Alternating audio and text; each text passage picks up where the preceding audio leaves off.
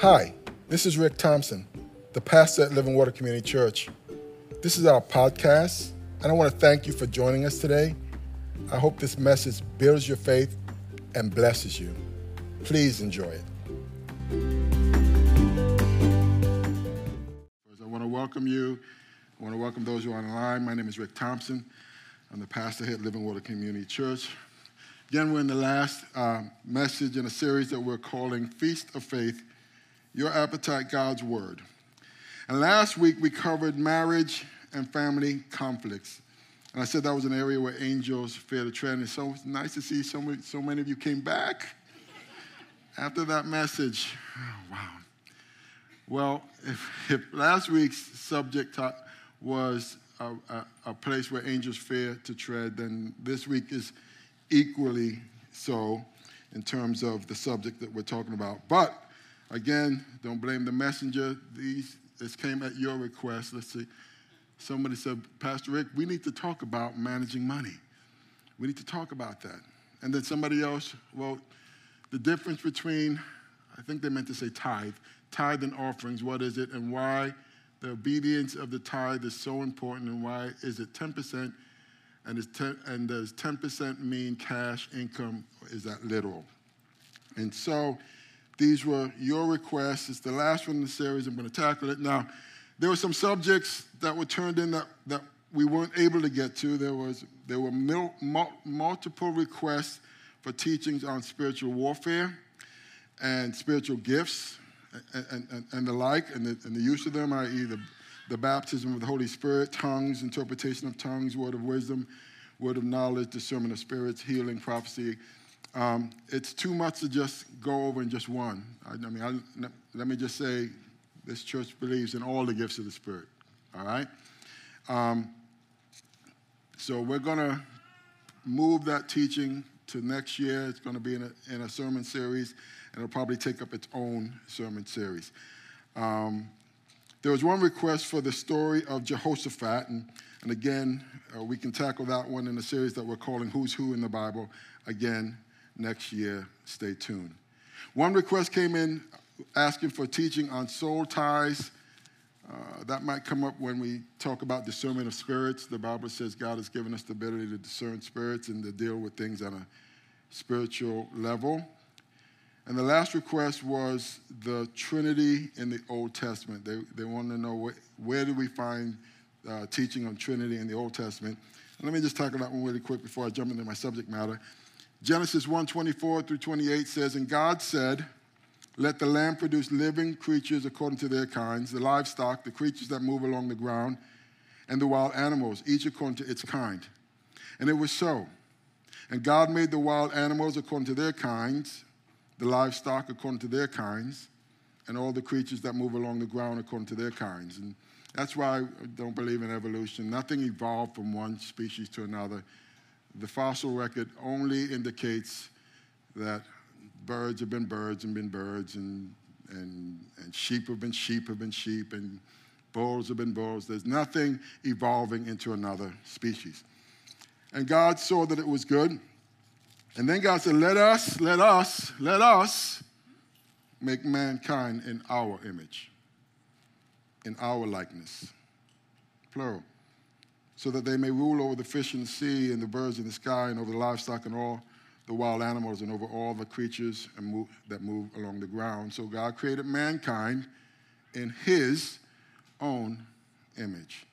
In the image of God, He created them male and female. He created them. And God blessed them and He said to them, Be fruitful and increase in number, fill the earth and subdue it. We rule over the fish in the, in the sea and the birds in the sky and over every living creature that moves on the ground. And so that's one area that may indicate the Trinity in that, in that, in that verse. Another one is Isaiah chapter 48, verse 16. It says, Come ye near unto me Hear ye this. I have not spoken in secret from the beginning, from the time that I was there, I am. And then he says, And now the Lord God and his Spirit. Now the Lord God and his Spirit hath sent me. And who's talking? It's the Son is speaking in this verse. He identifies the Father, the Lord God, and his Spirit.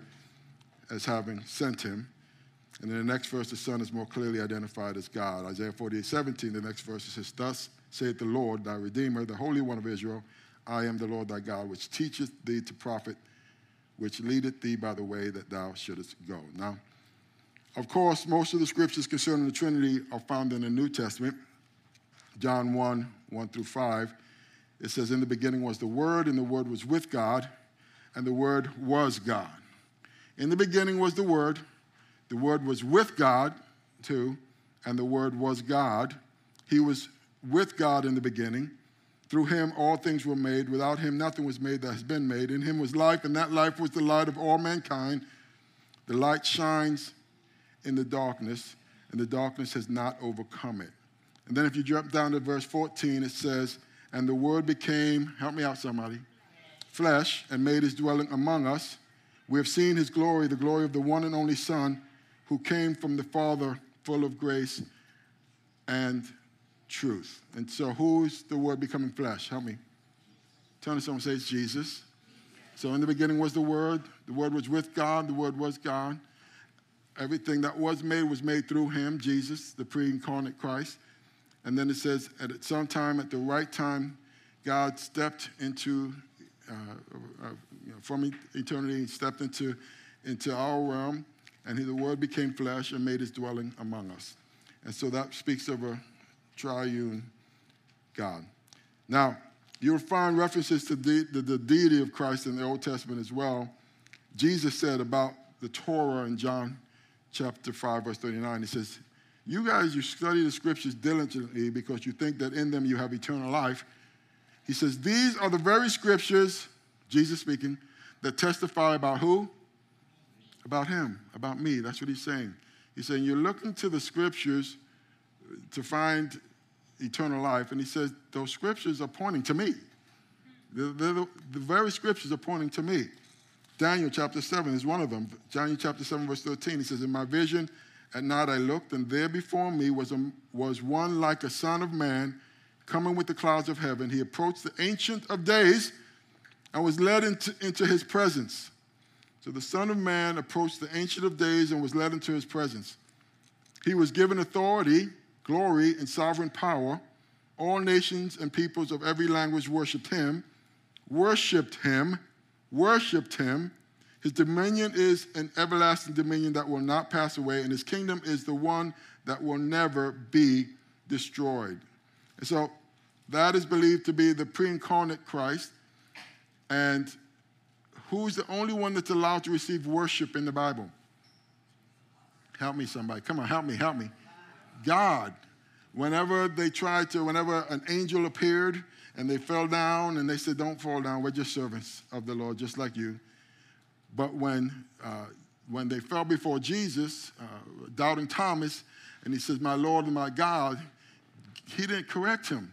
And so the only people that are allowed to receive worship is God. All right? Then we see again in Micah chapter 5, verse 2. He says, But you, Bethlehem, Ephrathah, though you are small among the clans of Judah, out of you will come, come from me one who will be ruler over Israel, whose origins are from of old, from ancient times. Again, speaking of the pre incarnate Christ. Lastly, Isaiah 9 6, for, we're going to be familiar with this verse because we're entering that season. For, for to us a child is born, to us a son is given and the government, government will be on his shoulders, and he will be called Wonderful Counselor. Help me out, somebody. Mighty God, Everlasting Father, the Prince of Peace. Of the greatness of his government and peace, there will be no end. He will reign on David's throne and over his kingdom, establishing and upholding it with justice and, and, and righteousness from that time on and forever. The zeal of the Lord Almighty will accomplish this. And so Isaiah saw the, the coming of the Christ uh, some hundreds of years before Jesus came on the scene. And he says, and this is what he's going to be called when he gets on the scene Wonderful Counselor, Mighty God, the Everlasting Father, the Prince of Peace. Father, God the Father, God the Son, God the Holy Spirit. Now, there's more, but you get the picture. Um, but study it out for yourself when you get a chance. Now, concerning money management, our subject for today, the Bible has a lot to say. Probably a, a, a good time to cover as we're entering the, the Christmas holiday season where we're all encouraged to blow up our budgets, buying more and more plastic things that the little darlings are happy with getting for about a day or two, or maybe a week or, or worse. And, and, um, and worse than that, you, you have to say that all that stuff that you worked all year for, when they ask or they don't even ask, they just believe it, you have to now somehow claim that the, the, a, giant, jolly leader of the elves living in the North Pole gave it to them. Now, for full disclosure, I've got four kids, and uh, like in your house, it, it came up. Uh, and when it came time when they asked that, when they popped the, the, the, the Santa Claus question, uh, you know what? Like, listen, if you're watching and you have little ones in the room, I'm gonna give you about five, seven seconds to just cover the ears, cover the ears, or send them out the room. You can bring them back in. I'm, i promise you, I won't be on this topic long. Four, three, two, one. Okay, I said uh, when, when my kids asked, you know, who Santa was, I told them it was me. Yes, it's me. Now, of course, my kids were too smart to believe that and just leave it alone. Ricky at the time, so he turned around and he said, "Okay, then, then, then, how how does the other kids get their the, their toys?" To which I responded, I said, uh, so how, he wanted to know how do I get from house to house, basically overnight. And I said, I don't. Th- their parents do, because their parents are Santa for them. And, I left it at that. Uh, as far as I was concerned, they weren't going to treat, you know, that jolly old elf good during the year thinking that he gave them all these gifts when it was me and, my, and his mother. And so that's how I did it. Now, back to the subject of money management. Does Jesus and God care about money? Does he care about money? Well, someone did the math and discovered that there are some 2,350 Bible verses that reference money or possessions. They say Jesus taught on money or possessions more than the subject of heaven hell, prayer, or even faith. In fact, some 30% of his parables deal with money or possessions. And what did he basically teach? He taught that, that how you handle your money has a big impact on almost every area of your life. How you handle your money has an impact on every area of your life. Luke chapter 16, verse 10. He says, Jesus speaking, he says, If you are faithful in little things, you will be faithful in large ones. But if you are dishonest in little things, you won't be honest with greater responsibilities. And if you are untrustworthy about, what's the word they use? Worldly wealth. If you are untrustworthy about worldly wealth, who will trust you with the true riches of heaven? And if you're not faithful with other people's things, why should you be trusted with things of your own? Then he went on to say, No one can serve two masters, for you will hate one and love the other. You will be devoted to one and despise the other. You cannot serve God and be enslaved to money. The Pharisees who dearly loved their money, verse 14, heard all this and he scoffed at him. And understand what's going on. He's preaching, he's teaching, there's always a crowd. There are people who want to hear what he says, and there are people who are trying to catch him in the things that he says, and there are people who are just absolutely hating the things he says. Because what, what uh, uh, Pastor Sean and um, Miss Shelley, they have some, there's some kind of Jamaican par, parable where you throw a stone and you throw it into a pig pen, and whoever it licked, that's who it squeals. It's some, something along those lines. I know I'm getting it wrong, but you get the picture. The one who's squealing, that's the one who has the issue. Well, the squealers at this point are the Pharisees because he just made a point about money and he says you can't. They, they consider themselves religious. They dotted every I, they crossed every T, and now he's saying you cannot serve God and money. And it says they became enraged. They daily loved the money. they, they scoffed, they scoffed. It didn't say enraged. It says they heard this and they scoffed at him. Then he said to them, You like to appear righteous in public, but God knows your hearts. Turn to someone and say, It's a hard issue. It's a hard issue.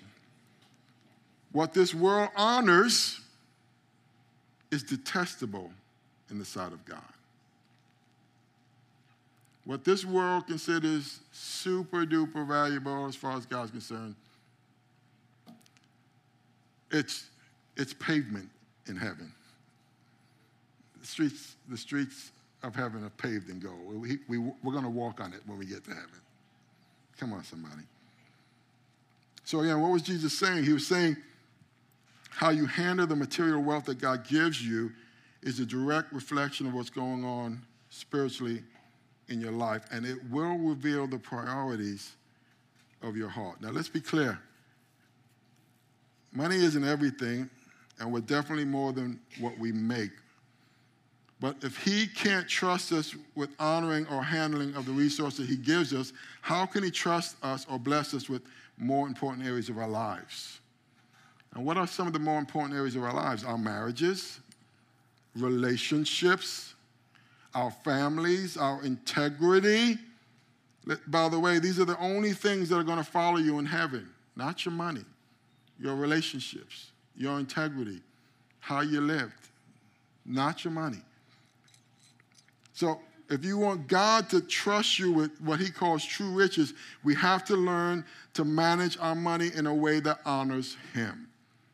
And so, with that said, I've come up with five decisions that we need to make to biblically manage our money in a way that will honor Him. I invite you to write them down. Number one, you have to determine your priorities. Determine your priorities. Make a decision who or what is going to drive your life. Because when you're chasing after the dollar and the dollar becomes your be all and your end all, it puts everything else out of whack. Money is an okay slave but it's a horrible master. It's a horrible master. If money is your master and you're chasing after it and it becomes your life's mission, you're going to be pretty miserable in this life. Because just like the stock market, your moods are going to go up and down like it's like a, a, bipolar individual. You're going to be happy when you have it, even if it's temporary, and miserable when you don't. Listen to what the wisdom of Solomon said, reportedly the richest man alive at the time. He, he had more money than anyone on the planet at the time. Ecclesiastes chapter 5, verse 10, he says, Those who love money will never have enough. How meaningless to think that wealth brings true happiness.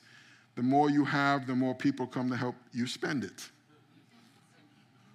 So, what good is wealth except perhaps to watch it slip through your fingers? Verse 12 People who work hard sleep well, whether they eat little or much. But the rich, he says, seldom get a good night's sleep.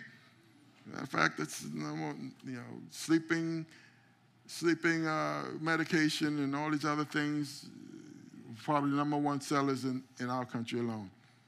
Well, Pastor Rick, well, I'm not rich. No, don't say you're not rich. Compared to the world, every single one of us are rich terms of running water and electricity, roof over our heads, access to food, uh, roads. You're sitting in an air conditioned church. When I go preach in other countries, very, very seldom there's air conditioning. When I go preach in Jamaica, the places I preach, they don't even have windows or doors. You're rich. Average world lives on like $8 a day. Solomon says people who work hard sleep well, whether they eat little or much, but the rich seldom get a good night's sleep. There's, there is another serious problem I've seen under the sun. Hoarding riches harms the saver. Money is put into risky investments and turns sour, and everything is lost. And in the end, there's nothing left to pass on to one's children. We all come to the end of our lives as naked and empty handed as on the day we were born. We can't take our riches with us. And this, too, is a very serious problem. People leave this world no better off than when they came. All their hard work is for, for nothing, like working for the wind. Throughout their lives, they live under a cloud, frustrated, discouraged, and angry.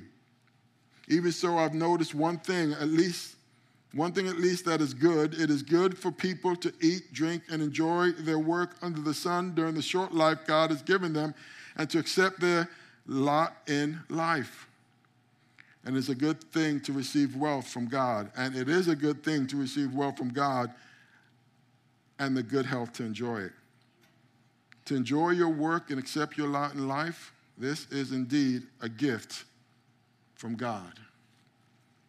God keeps such people so busy enjoying life that they take no time to brood over the past. Come on, somebody. That, that's, my, that's my desire. I want to be so busy enjoying life that I don't have, have to worry about the, the, the failures of, of, of my past. Now, he said a mouthful in those 20 verses. He says, Those who love money never have enough. How meaningless to think that wealth brings true happiness. He says, Naked you came into this world, and every single one of us, aside from this, the suit or the dress they put you in on your, you know, when they bury you, you're going to leave naked. Work is a gift from God. He says it's a gift from God. We'll touch on that a little bit later. And Jesus summarized it all this way when he walked the earth in Matthew chapter 6, verse 31. He says, So don't worry about these things, saying, What will we eat? What will we drink? What will we wear? These things dominate the thoughts of unbelievers. But your heavenly Father already knows all your needs. Seek the kingdom of God above all else and live righteously, and He will give you everything you need. Anyone believe that? If you, if you believe it, say amen. amen. Now, again, the word in terms of what Jesus is saying is, is, is priorities. Seek ye first the kingdom, not second, not third, not after, you know, I, you know, do whatever. He says, I want you to put first the kingdom and then his righteousness. He says, and then I'll make sure all these things will be added unto you. And so let's go ahead and answer the why the tithe question. Let's just let's answer that right off the bat. First of all, tithe means what? What, what does tithe mean? 10, 10, 10% of what?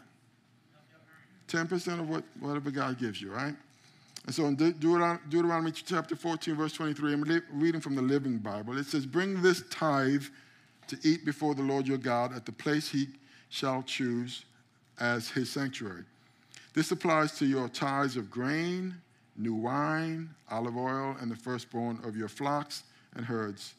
The purpose of tithing, help me, is to teach you always, help me, to put God first in your lives. What's the purpose of tithing?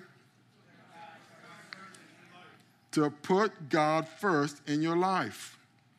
Again, why the tithe? Because it establishes God as your first priority in your life. It's something that even as a nation we thought was important, especially during World War II, and, was, and the world was in, inflamed with wars, and you've got the communists and the dictators all over uh, saying that there's, there is no God, there is no God. And so our country decided, you know what? To remind us not to fall into that trap, we're going to put a little saying on every single piece of currency uh, in, in this country. What is it? In God we trust. Why is that there?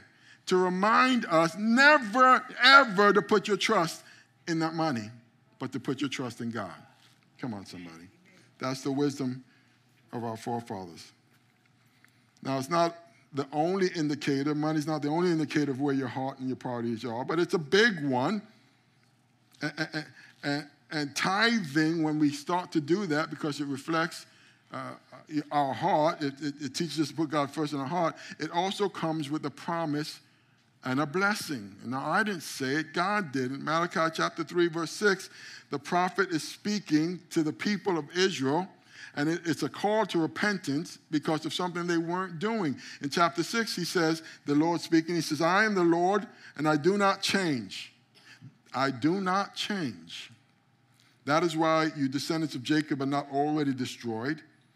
Ever since the days of your ancestors, you have scorned my decrees and failed to obey them. Now return to me, and I will return to you, says the Lord of heaven's armies. They, are, they were experiencing nothing but problems, and God is now letting them know why they're experiencing problems. You have left me. And I'm asking you to return to me. And what was their, their, their, response? But you ask, How can we return when we've never gone anywhere? They didn't know what he was talking about. And then he explains to them, This is what I'm talking about. You have cheated me of the tithes and the offerings due to me. You are under a curse, for your whole nation has been cheating me. Bring all the tithes into the storehouse. One translation says, Bring the whole tithe into the strong house, into the storehouses so there will be enough food in my temple. If you do, says the Lord of heaven's armies, here's the blessings. I will open up the windows of heaven for you. I will pour out a blessing so great that you won't have enough room to take it in. Try it. Put me to the test. Your crops will be abundant, for I will guard them from insects and diseases. Your grapes will not fall from the vine before they are ripe, says the Lord of heaven's armies. And then all the nations will call you blessed for your land will be such a delight, says the Lord of heaven's armies. And so the tithe says to the Lord, I know where my blessings come from. Come on, somebody. I know where my blessings come from. And he's asking them to bring the whole tithe. What, what's a tithe? 10%. What's a whole tithe? The whole 10%. What were they doing? They were giving 1%, they were giving 3%, they were giving the change out of their pockets. And he's saying, listen, that's the reason why there's holes in your pocket. That's the reason your crops are failing. That's the reason you know these things are taking place. That was the economy of the day. He says, if you do it, I promise you I'll pour out a blessing because it reveals your priorities. And clearly he says, You're not, I am not your priority. Your stuff is. You are but I am not your priority. And so the tithe is 10%. And the principle is, is this, and I'm, I'm, I'm just going to tell you in advance. I'm getting this material from Dave Ramsey. Now, as far as I'm concerned, this is how it works in terms of my life. There's the Bible, there's the purpose driven church, which, which the Lord uh, turned me on to many years ago when I was starting this church by Rick Warren. And then right under that is Dave Ramsey's material on managing finances. I am telling you, it is worth reading and understanding and putting the principles into practice. Let me just give you a few of them. He has a thing called the 70% rule. The 70% rule. This is what Deb and I do. This is what we've done for years because it works. The first 10% of what God gives you we give right back to God. First 10% goes to God. Write it down. Proverbs 3 9 through 10 says, Honor the Lord with your wealth, with the, help me, somebody help me, with the first fruits of all your crops. It says, Then your barns will be filled to overflowing, and your vats will brim over with new wine. And then somebody might say, Well, Pastor Rick, well, I don't have anything to give to the Lord. The reason you don't have anything to give to the Lord is because you haven't figured out the priority of the first fruit first. Let me explain. The tithe is built into the provision. Now, if we were back in the day of Jesus and, and, and we were an agricultural culture, the provision that, that they used for money was, was the first fruits of their the fields, the wheat, the first fruits of their, their uh, trees, and all this other stuff. And they would bring the first, the first of it that came up, 10% of that they would set aside and they'd bring it to the storehouse of the Lord to, to reveal their, their, their heart to the Lord. We are not an agricultural culture in this. We are an industrial, we are technological, and, and what God has given us is money, all right? And so the first fruits of the money, when I say it's built into the provision, the tithe is built into whatever God has given you. For instance, if God has given you a dollar, what's 10% of that? If God's given you $10, what's 10%? What if God has given you $100, what's 10% of that? $1,000. So the only people who can say they don't have the tithe are people who can honestly say God has given them nothing. Raise your hand if you can say God has given you nothing. What? No hands? The bum on the street. I say I use the word bum. I'm, I'm sorry. The person who's having a difficult time on the street, who, who I pull up to and, and they're holding up the sign, and I hand them a dollar or a five dollar bill. In the five dollars is the tithe. How much is it? Now they have a choice. You know, they can spend it all, burn it all, or they can say, you know what, God is my priority. I'm so grateful. I was, I was standing outside. I, I, went to the Jamaican, uh, what is that, Dutch pot, and there was a and there was a guy that was outside on hard times, you know, and. Uh, when I was coming out, he, just looked genuine because if they look like they're going to spend it on drugs, I, I'm not going to give you any money. But he looked like he was just having a hard time. So I just, I handed him some money. And he said, thank you so much. God bless you. I said, God bless you. And I got to start to talking with him. He has the tithe. Now, if he wanted to, he can say, you know, let me go find a church or whatever. It's built into the provision. Does everybody understand that? Okay. So the first 10% goes to God. The second 10% goes to savings or debt. Now, if you have debt, let me just tell you, I'm talking about manage- money management today. Pay off your debt first, excluding maybe your house. But if you can pay that off, that'd be great. Uh, starting with the smallest to the largest, and they call it debt snow- snowballing. You start paying off the smallest one. When that's paid off, you take the money that you would use for that, put that on top of the next one, double that one up and start paying that one until it's all gone. Now, here's why. Here's why. Listen. Ellen is 30 years old and has a, three, has a $3,500 balance on her credit card at 18% interest. She makes the minimum payment each month. How old will she be when her credit card is paid off? How old will she be paying minimum? How old? Someone said 45. Someone said 8. Who said 8? She'll be 70 years old. 3,500, she's going to be paying that minimum payment every year, every month till she's 70 years old because of the 18% interest. Now, that's ridiculous, right? Um, and that's why if you decided, okay, well, I'm just going to start to save first, if you put it in the bank, how much interest are they giving you? Not even one. I went in there and said, I can switch your bank, I can switch this one to a, a right now, I, my checking, it wasn't even anything. It wasn't getting nothing. I said, you can switch it to the thing if you promise to keep an X amount of money in there. I said, how much more? 0.5%. What? Just leave the money where it's at. You know?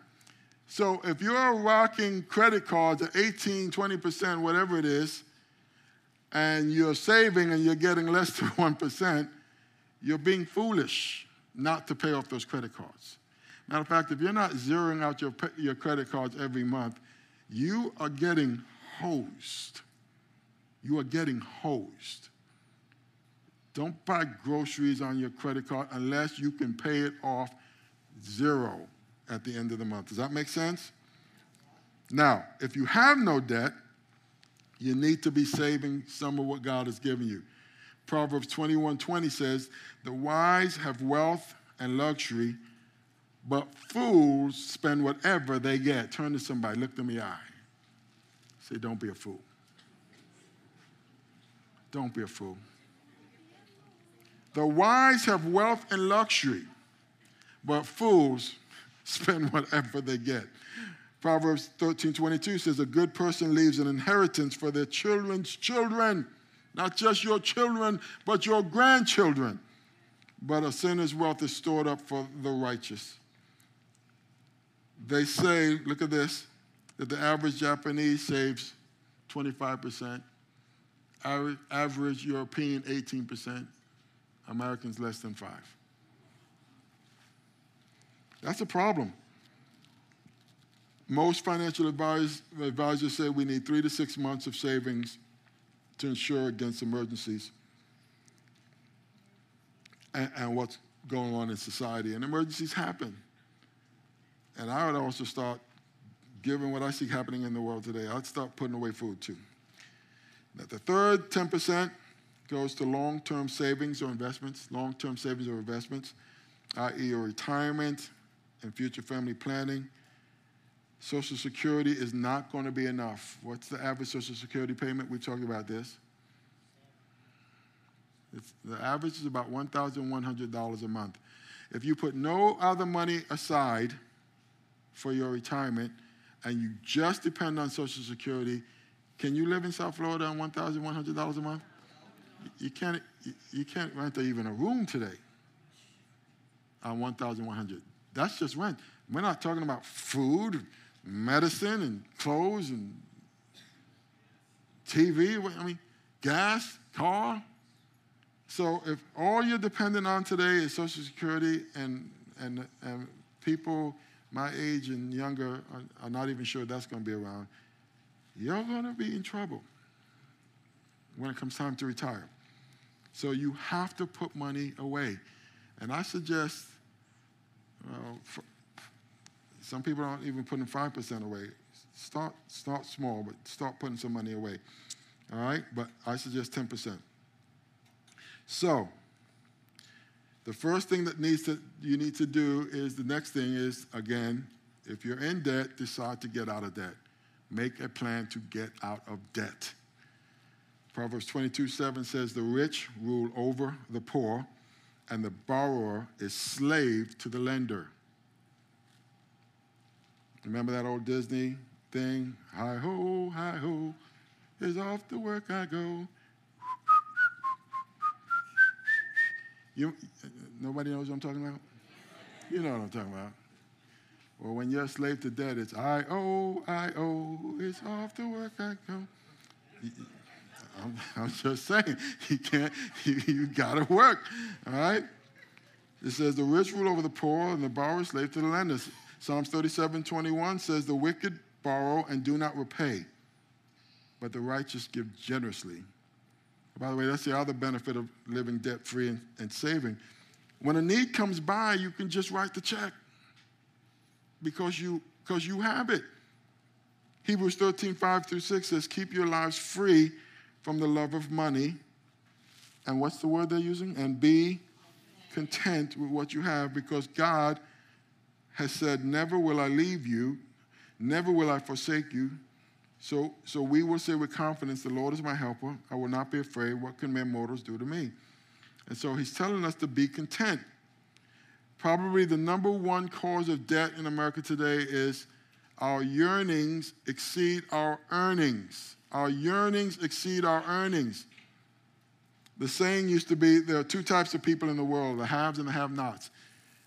A fellow by the name of Earl Wilson says, no, there's three types of people. He says, you have the haves, the have nots, and the have not paid for what they have. Come on, somebody. Full disclosure, I've been all three of those at different times in my life. all right? But I only want to be the first one. I've only strived to be the first one, uh, and I made a decision many years ago I'm only going to be the first one if I can help it. Now, in order to get to that place, you have to set a goal to be debt free. It cannot just be, okay, a dream or a wish. I wish I was debt free. No, set a goal and, and get on that path. Write it down. I want to be debt free by X amount of dates or whatever it is in two years, in five years, and you set a goal to work toward becoming debt free. Now, why do we want to do this? Again, Romans chapter 13, verse 8. I want you to read this with me. One, two, three, go. Let no debt remain outstanding except the continuing debt to love one another. For whoever loves others has fulfilled the law. So, what's he saying? He's saying, listen, don't be a slave to anything. All right? Let no debt remain outstanding except one. We're never going to fulfill my obligation. I'm never going to fulfill my obligation to love you. Amen? And to love each other. That's the only debt that should be in our lives the obligation to love each other like Jesus loved us. Amen? Number three, in order to get there, we have to discipline ourselves in small financial ways. Emphasis on the small. Everyone's heard that old state, statement how do we eat, eat an elephant? Someone say, well, Pastor Rick, I don't eat elephants. You know what I mean. You eat an elephant one bite at a time. Now, some of you are thinking, well, Pastor Rick, when my debts are so big, I won't be able to get out of them in my lifetime. That may be how you feel, but in fact, if you start to trust Jesus in the little things, this is what he says Matthew 25, verse 23. He says, Well done, you good and faithful servant, said his master. You have been faithful in managing small things, so I will put you in charge of large amounts.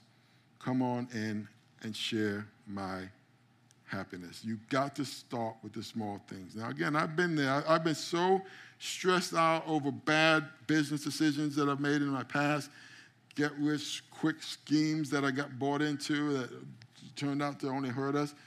Finally, I had to turn things over to the Lord and put my trust in Him. And, and when you do that, I promise you, He will see you out of it. He saw me out of things, and, and he, and he, and, but it all started with taking that first step, taking that first step. Now, what are some small commitments that you can make today if you're going to take that first step? You can make a decision that, um, you know what, today I'm making a decision to get out of debt. I'm making a decision to get out of debt. You can make a, a, a commitment to practice what you've learned today. You can make a decision that you, that you don't have to keep up with the Joneses. Amen. Come on, somebody. This Christmas and fill your house with more plastic things that you don't need or can't afford.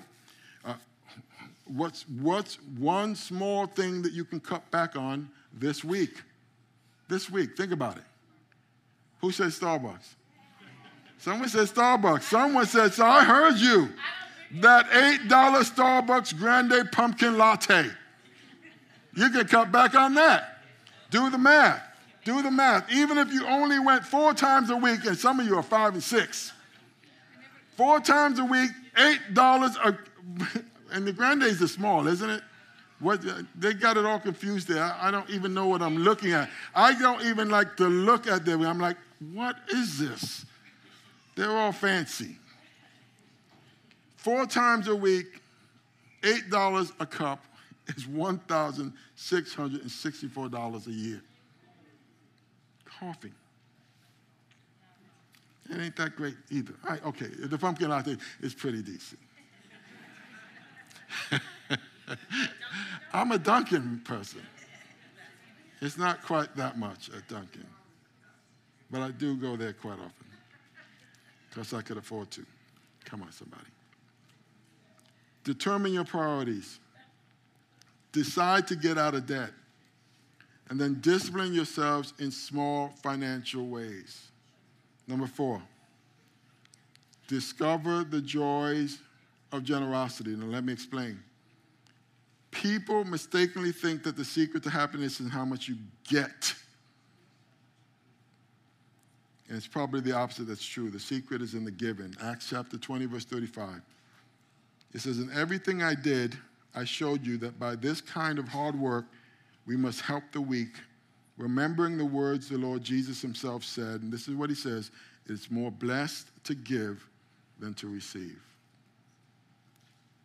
And we see that generosity reflected in Jesus' life himself in John 3 16 and 17. He says, For God so loved the world that he gave his one and only Son, that whoever believes in him shall not perish, but have eternal life. For God did not send his Son into the world to condemn the world, but to save the world through him. And so we know that the, that the root word of miserable is the word miser or cheap, like the Scrooge at the beginning of the movie or the Grinch or who was the guy I was asking someone the who was the dude that in uh, the Wonderful Life who was the the bad guy what was his name? The Wonderful Life. No one has seen the Wonderful Life. No one has seen that movie. Say it Mr. Potter Mr. Potter 150 people in the room and I got to be the one to ask and answer my own questions. You all seen the movie. If you haven't, it's a great movie. But they were miserable the way they acted at the beginning. Now, concerning our stuff, and, and that's the, the money rant. Someone said, Pastor Rick, you got to retire that. I said, I'm never retiring that one. I love that video, especially when the subject comes up. He says, but whose money is it? Proverbs chapter 24, verse 1. It says, The earth is the Lord's. Help me out, somebody. And everything in it, the world and all who live in. it. Does everything in it include everything in your bank account? Yes. Your portfolio, your IRA? Is, is your car? I mean, your house? All that, all that stuff that was made was made from material that they got from the earth. And God gave it all for us for our enjoyment. He's not trying to take it away from us, you know. And so it all actually belongs to Him. Whatever you have, whatever I have is on loan, truthfully. And, and the, the prophet, uh, Solomon said for our short lives, because the average life expectancy is about 70, 75 years. Eternity is forever. But while we're here on this earth, it's just a short time. And he point, makes the point. He says, be content, work hard, um, because at the end of the day, you know, if you're chasing money, you, as far as your happiness, it's, it's, it's a ridiculous concept to be doing. it. Proverbs 11, 24 says, some people give much but get back even more. Others don't give what they should and end up poor. Proverbs 19, 17, whoever is kind to the poor lends to the Lord, and he will reward them for what they have done. Who will reward them? God. In other words, you can't outgive God. He says, if you give even a cup of water in my name, you won't lose your reward. All right? And so, lastly, what's, what's number one? Help me out, somebody. Determine your priorities. What's number two? No, no, say it out loud so I can hear it.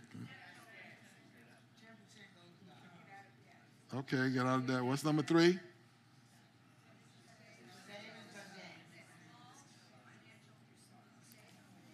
It's almost like I said five different things. That's what it sounds. It almost sounds like tongues. What's number, what's number four?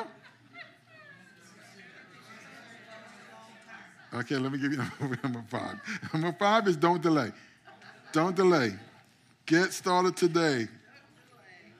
This is the time of the year, especially. Now, a lot of us have this, Pastor Rick, I'll, I'll do it when I get to it syndrome. You know it. You know those people. I'll do it when I get to it. Someone once said, procrastination is like a credit card. It's a lot of fun until you get the bill. Listen, if we go through life ignoring God's principles on finances, eventually the bill is going to come due.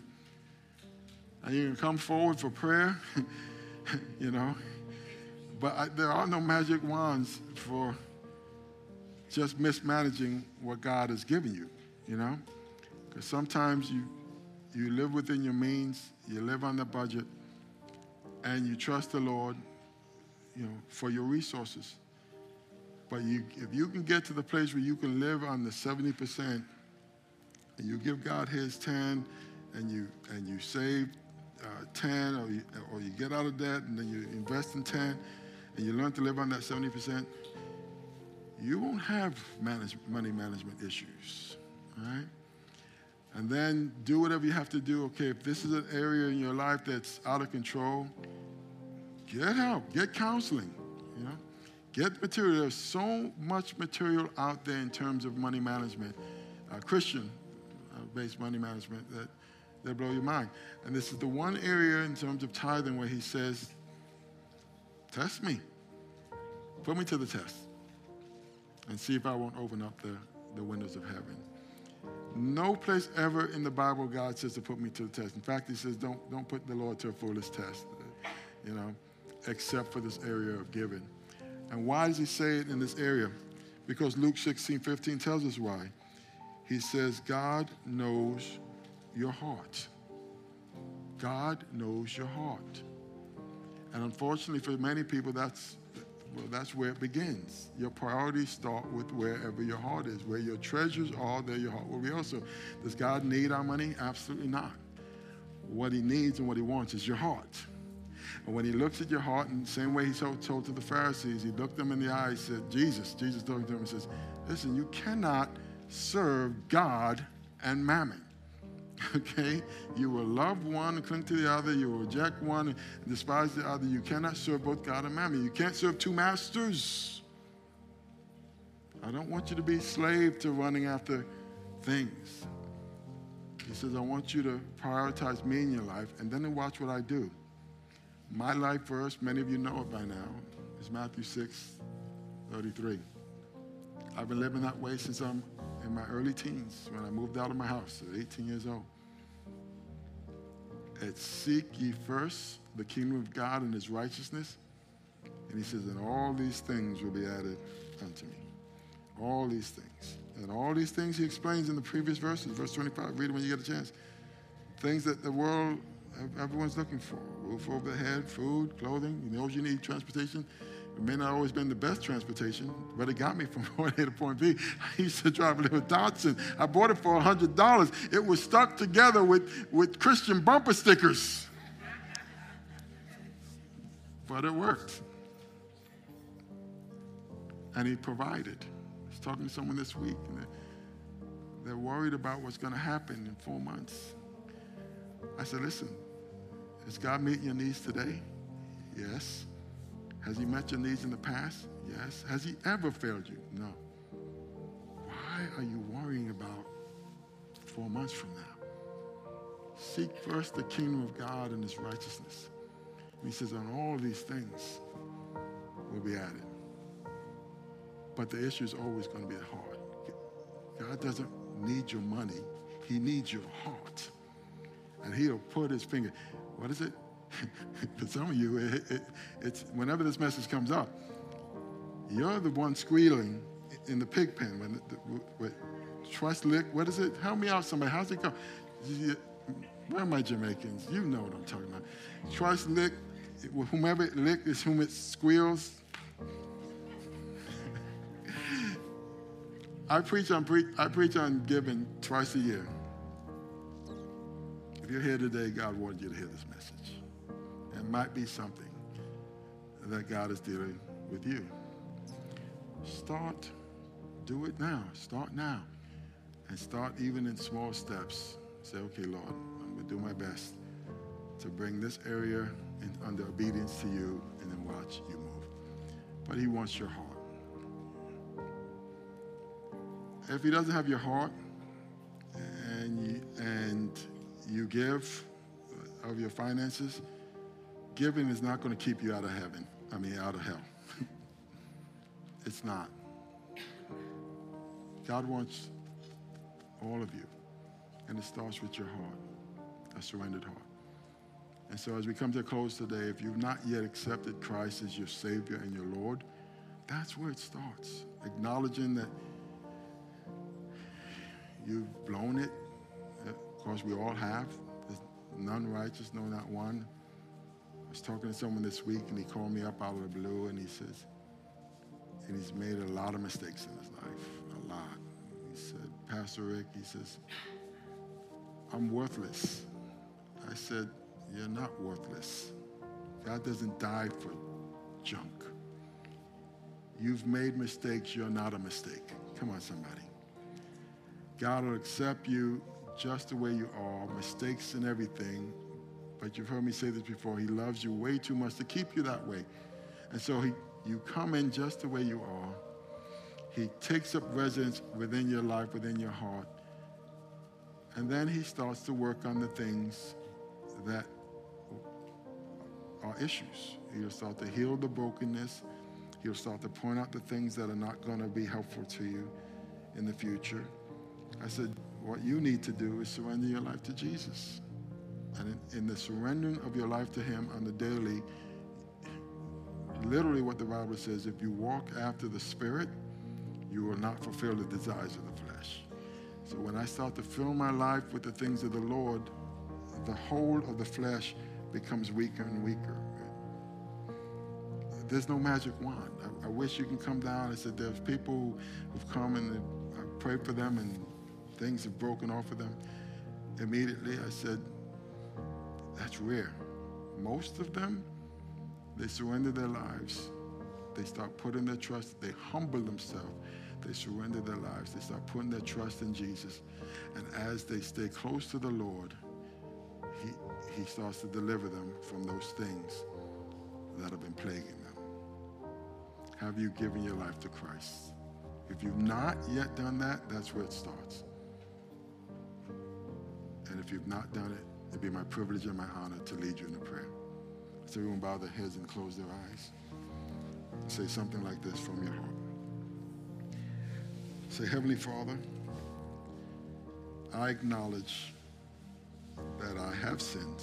I've blown it in multiple ways. Said things, done things, things I'm not proud of.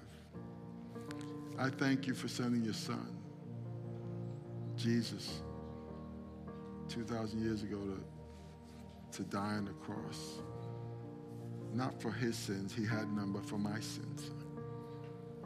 I believe that he's the Messiah, the one that you sent, that you spoke of through the prophets.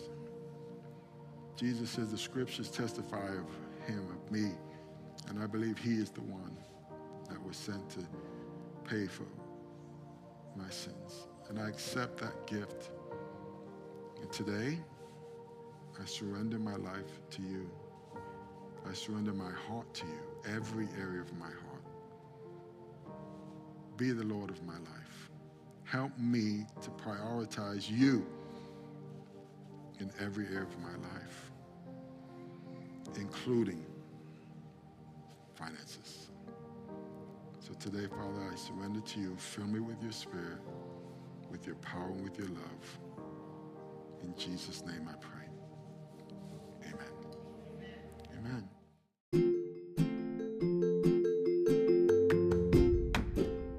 Thank you so very much for listening to this message. We hope you were truly blessed. If you were, please subscribe to our podcast if you haven't already and share it with a friend. Doing so will cause the seeds of God's word and the message of his love to spread like wildfire. So thanks again for partnering with us in this important way. Stay thirsty for Christ, my friends, until the whole world hears. God bless.